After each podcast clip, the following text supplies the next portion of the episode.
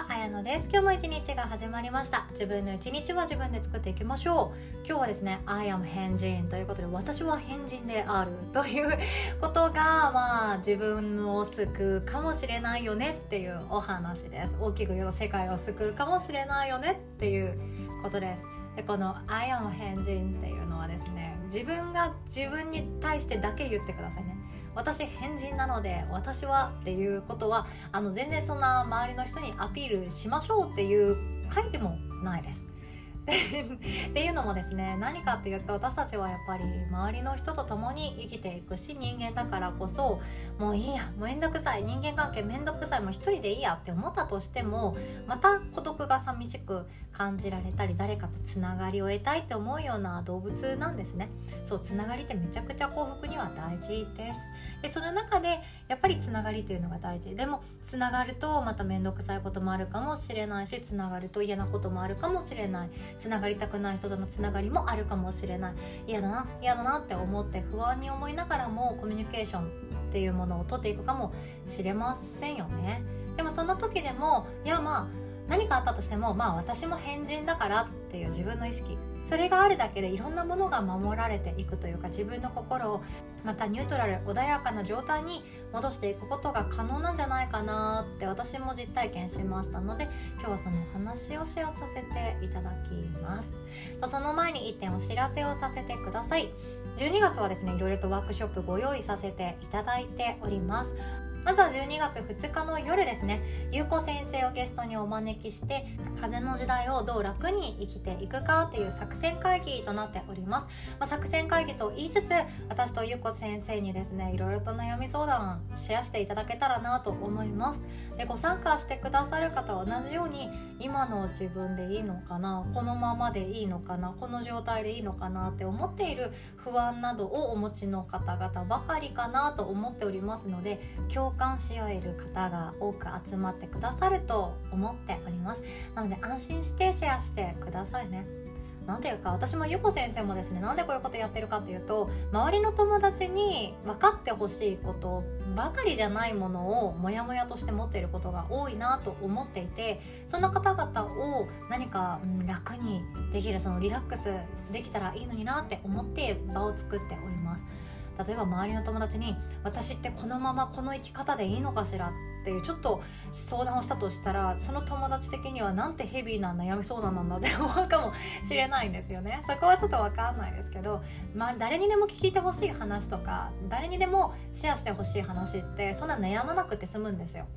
同じような思いを持ってる方と分かち合いたいなとか苦しみをシェアし合いたいなとかそういう思いもあるかなと思っております。そしてゆうこ先生はですねあの体内記憶協会っていうところでその私たちが生まれてくる前の世界っていうものを、まあ、記憶を持っている方とかがいらっしゃってそういう方々と共に自分は自分でいいんだよとかいろんな苦しみっていうものも自分に必要なんだよとか自分を好きになるってもっともっとシンプルなんだよっていうことをお話し会などを通してシェアしてくださってる方の一人でもあります。なので私って何のために生きてるかとか何のために生まれてきたんだろう？とかそういう不安とかもぜひともゆうこ先生に話していただけたらなとも思っております。詳細はヨガの日のホームページにも載っておりますしこの音声の概要欄の URL リンクからワークショップ一覧っていうところからチェックしていただけますと幸いです。お会いできるのを楽しみにしております。ということで本題に行きましょう。I am 変人が世界を救うかもしれない。自分の人生を救うかもしれない。そんなお話です。で私は変人であるって言ってみてください。私は変人なんだよね。とか私は変人かもしれないとか、まあ、変態っていう言い方してもいいんですけどそういう言い方をすると何かというと私と周りの人は個性が違うっていう認識が頭の中でできると思います。これ何かというと私たちはどうしても嫌だなとかあの人のあの態度嫌だなとか私はあの人に対して嫌悪感を抱いてますとか私はあの人のあの仕草が嫌だなとかいろいろとその人に対して思うことってあると思うんですけどそれって別の人間だから抱いて仕方がないことなんですよね。でも自分が見ている世界って自分が中心じゃないですか。コミュニケーション大事でしょうって。ありがとうとかお忙しいところすみませんとか相手を気遣う言葉ってめちゃくちゃ大事でしょって思っているこの私からするとそれを使わないという人に出会った時にちょっとでも嫌だなって思うんですよ。これって私が変人だからなんですね。私はそこにこだわりがある人間だから相手のことを受け入れられない。だったりもします。そしてそれが当たり前の世界でしょ。こっちが大事って当たり前でしょ。っていう世界を自分で作っちゃっているからあの人あれができないんだよやだよねとか気遣いができないんだよやだよねとかありがとうが言えないんだよやだよねとかそういうことを自分で作り出してしまって自分が苦手だな嫌だなあんまり関わりたくないなっていう人に対して自分でレッテル貼っているんですよ。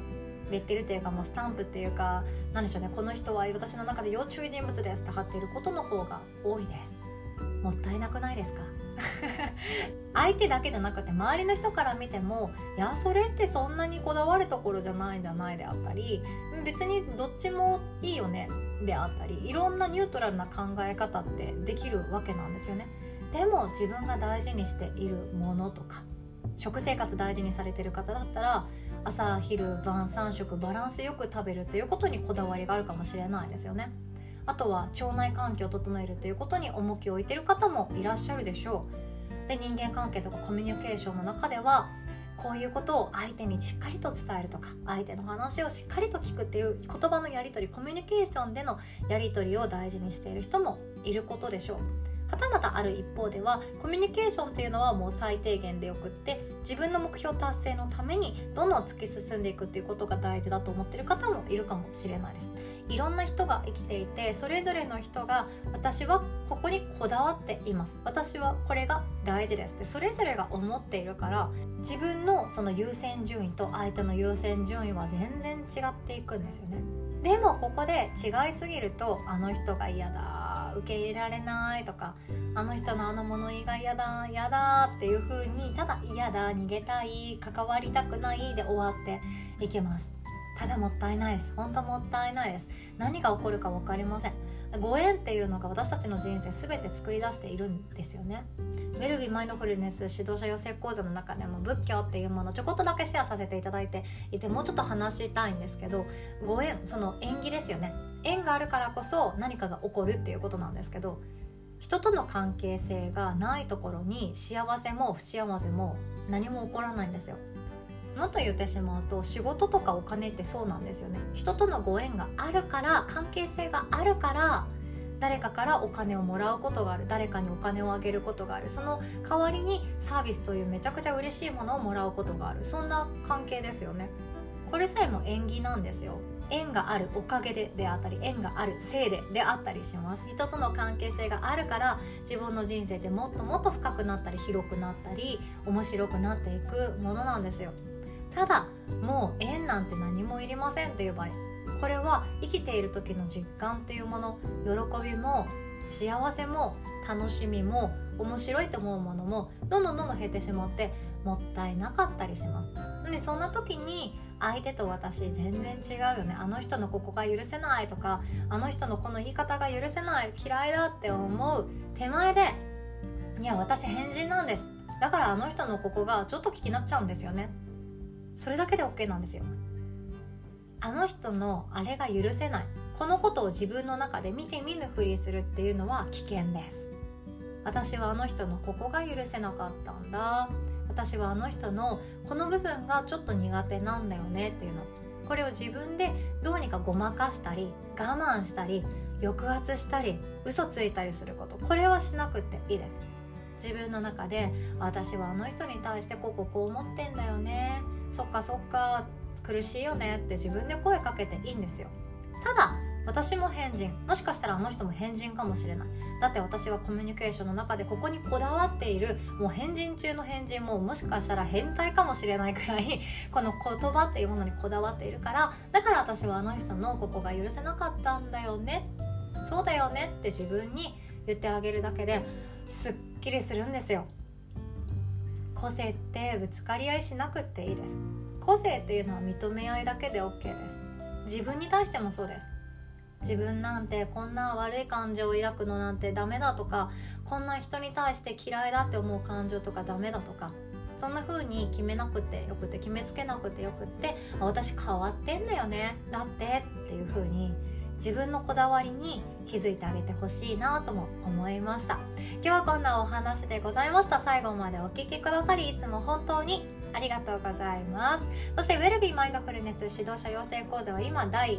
3回講座4回かな？4回講座か。4回講座が始まったところではあります。ただ今現状のサービスそして価格で同じ内容で来年は提供する予定は申し訳ないですけどありませんので現状の価格現状のサービス内容で参加したいなという方は今からでもご参加いただけます。新しくご参加された方もいらっしゃいますしこれまでの講座ライブ講座というのは全てアーカイブにしておりますのでアーカイブ VTR で自分のペースで学んでいただけたらなとも考えております。いろいろとわからないことがあるかもしれませんね。ヨガの日の LINE に直接メッセージいただけますとこちらからもご案内しやすいです。そちらからご連絡いただけましたら嬉しいです。ではお互い素敵な一日を作っていきましょう。おしまい。